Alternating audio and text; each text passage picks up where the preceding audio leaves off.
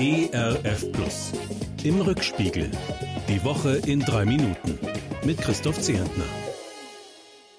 Na, das ist ja vielleicht eine Woche. Die Familienministerin wirft hin.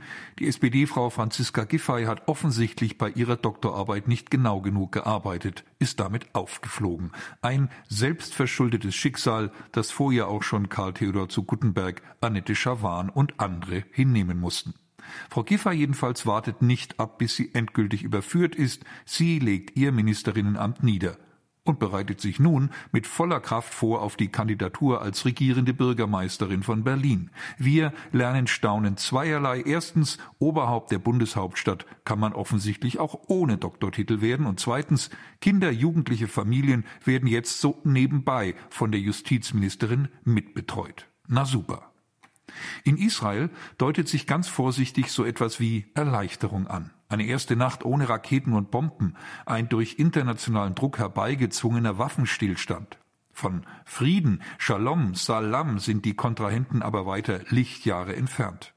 Die Terrororganisation Hamas feiert den Waffenstillstand als Sieg.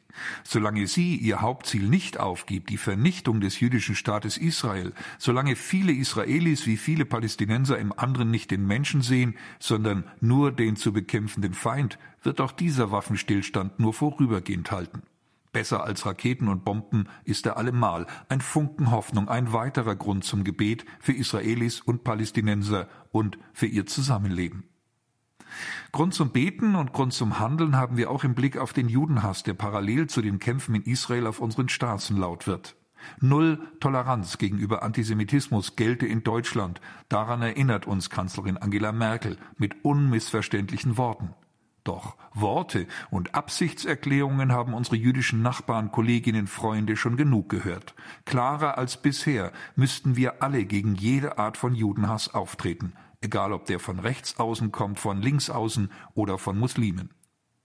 Das Licht am Ende des Corona-Tunnels wird heller. Endlich können wir wieder Urlaub planen, uns im Gartenrestaurant mit Freunden treffen, Gottesdienste, Konzerte und andere schmerzlich vermisste gemeinsame Veranstaltungen besuchen. Seit die Zahl der Geimpften hochgeht, verliert das heimtückische Virus endlich an Macht. Unendlich viele Hausaufgaben sind für Politik, Wissenschaft und Medizin noch zu machen. Wann genau kommt der digitale Impfpass? Wo genau gilt er und welche Freiheiten macht er möglich? Wann können Kinder und Jugendliche geimpft werden und endlich wieder Schulkameraden und Freunde treffen? Wann endlich gibt's ausreichend Impfstoff für alle, die sich pieksen lassen wollen? Wann kommt Impfstoff in großen Mengen auch in den armen Ländern unserer Erde an? Noch sind also viele Fragen offen, aber die Erleichterung über das, was wir schon geschafft haben, tut gut. Erleichterung mögen in diesen Tagen auch Fußballfans empfinden. Jetzt also kämpft die Mannschaft wieder mit Thomas Müller und mit Mats Hummels. Was Millionen von selbsternannten Bundestrainerberatern seit langem fordern, Jogi Löw setzt es um. Mal sehen, ob die zwei erfahrenen Recken die Europameisterschaft aus deutscher Sicht zum Sommermärchen machen können. Zu wünschen wäre es ja nach so manchem eher peinlichen Kick in letzter Zeit. Das Pfingstwochenende steht vor der Tür. Gemeinsam beten wir um den Geist Gottes, für uns, unsere Familien, Gemeinden, Freunde, für unser Land, für die vielen Krisenherde, für unsere ganze Welt. Herr, sende deinen Heiligen Geist auf uns herab. In diesem Sinne ein gesegnetes Wochenende wünsche ich Ihnen und mir, Ihr Christoph Zehentner. Im Rückspiegel. Auch in der Audiothek oder als Podcast auf erfplus.de. ERF Plus. Gutes im Radio.